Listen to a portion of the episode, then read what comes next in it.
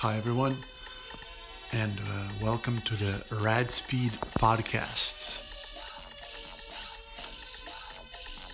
Let's talk some sports.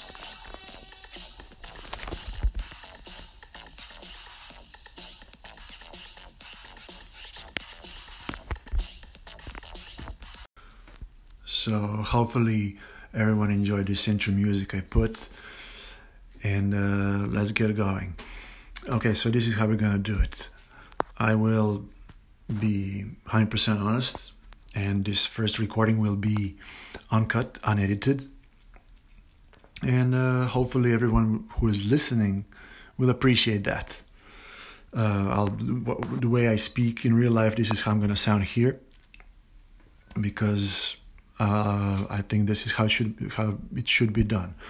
Okay, so uh, for this first time, for this inaugural podcast uh, about uh, sports and track and field and speed, speed related sports uh, that I will uh, I will have here.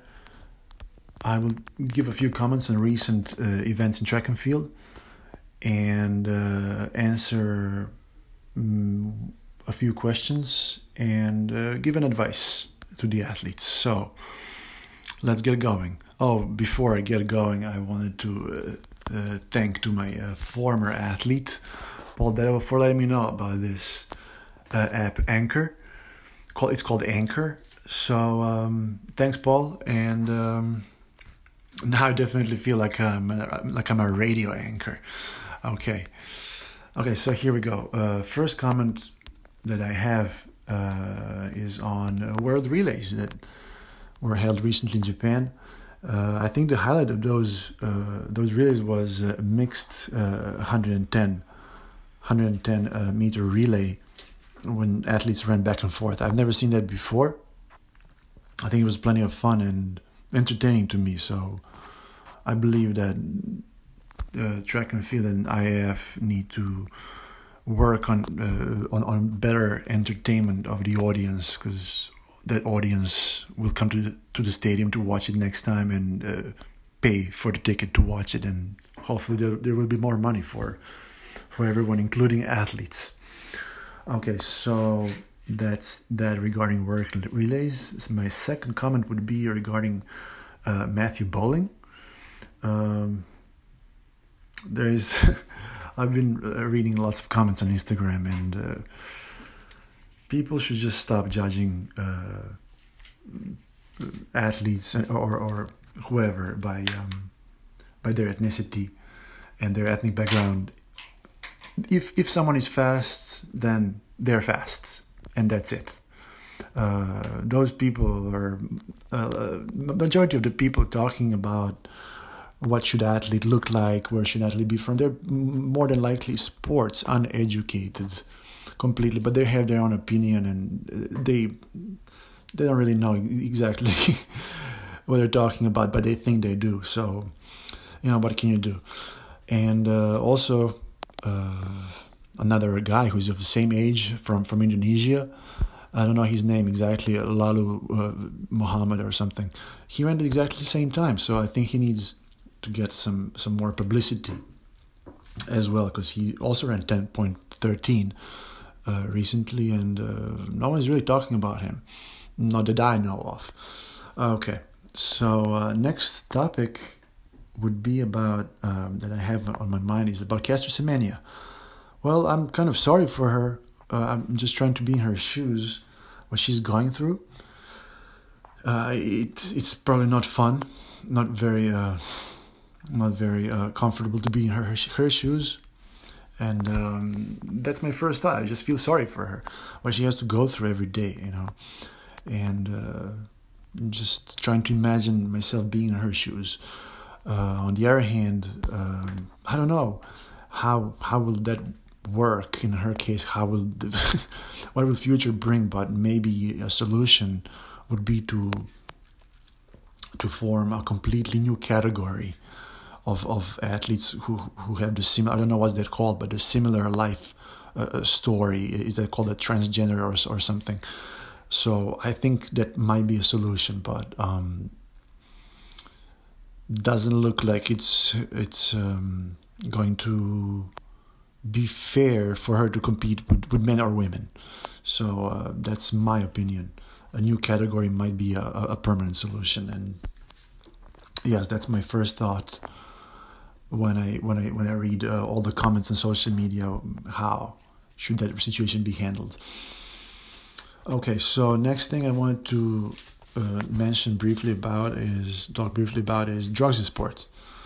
Um, it is kind of uh, kind of uh, strange that the national federations, the agencies that work with national federations, uh, they they are in charge of testing their own athletes. Uh, uh, I don't know why would they catch their own athletes? Why would they sabotage their own athletes? But uh, it it looks like it's kind of biased, and uh, some of those anti-doping agents they don't, they don't even have any money to test athletes. So, like uh, for example, in Jamaica, they have no money. They don't test people because they can't. So I don't know what to make out of it, but uh, and I don't know the solution to this issue. And uh, it's if it doesn't just doesn't doesn't add up to me. Okay, and uh, next next thing that I want to talk about is actually I wanted to answer on a, on a question uh, that uh, some athletes asked me recently. Some people ask me recently how do I train people? What's my workouts like? Well, my answer is I don't have an answer to that. I don't know how to explain how I train. Um, when you're gonna have to start training with me, believe in uh, what I have to uh, uh, say on the on a, on on the first day, and then you decide uh, whether you're in or out.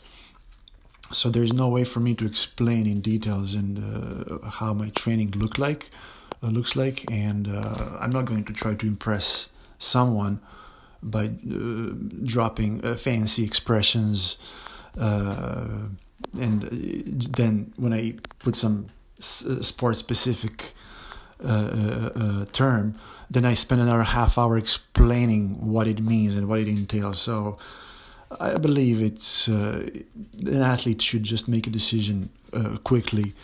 And basically, yeah, just like I said, whether you're in or out, and then once you commit yourself, you should um, you should stick with the program for at least uh, the key word is at least two years to see to have a full picture of uh, uh, of, of, of the program. Maybe it's, uh, it's, it's not going to work after three months or six months. Maybe it takes some time, but jumping from one program to another, from one coach every six months or every year, I don't think that's a good thing. Sometimes you have to do that, obviously, but uh, when if an athlete is serious and the coach is committed and uh, they work well together, I firmly believe that the two years of commitment and uh, dedicated work uh, is the minimum amount of time after they can both sit down and assess what they have accomplished together. And uh, maybe it's going to work maybe it's not. And maybe there will be some success immediately. Uh, that that's possible too but if an athlete starts a program if if an athlete is dedicated and uh, does everything coach expects from from that athlete and the relationship is uh, working then two year time is some optimal time according to me to judge the program to judge the the the, the what what has been accomplished. Okay. Well that would be it uh, regarding this first uh, first podcast I have. I covered uh, a few things, comments on uh, recent events. Uh, I answered on one question. I gave an advice how should uh, athletes approach approach the program and a new coach. So uh, I kind of jumped from top to topic to topic a little bit. So that would be it. Uh, moving forward, my idea is to stick with one specific topic and uh, just discuss it for uh, during one uh, episode of the podcast. Maybe I'll bring some uh, famous athletes and interview that athlete. So we'll see. If anyone has any comment, uh, you can send me a DM uh, via via Insta- uh, Instagram or just email me. Uh, my email is in my Instagram profile, and I'll just try to respond. Okay, so that's that for this first time. thanks for listening and uh, I'll talk to you soon.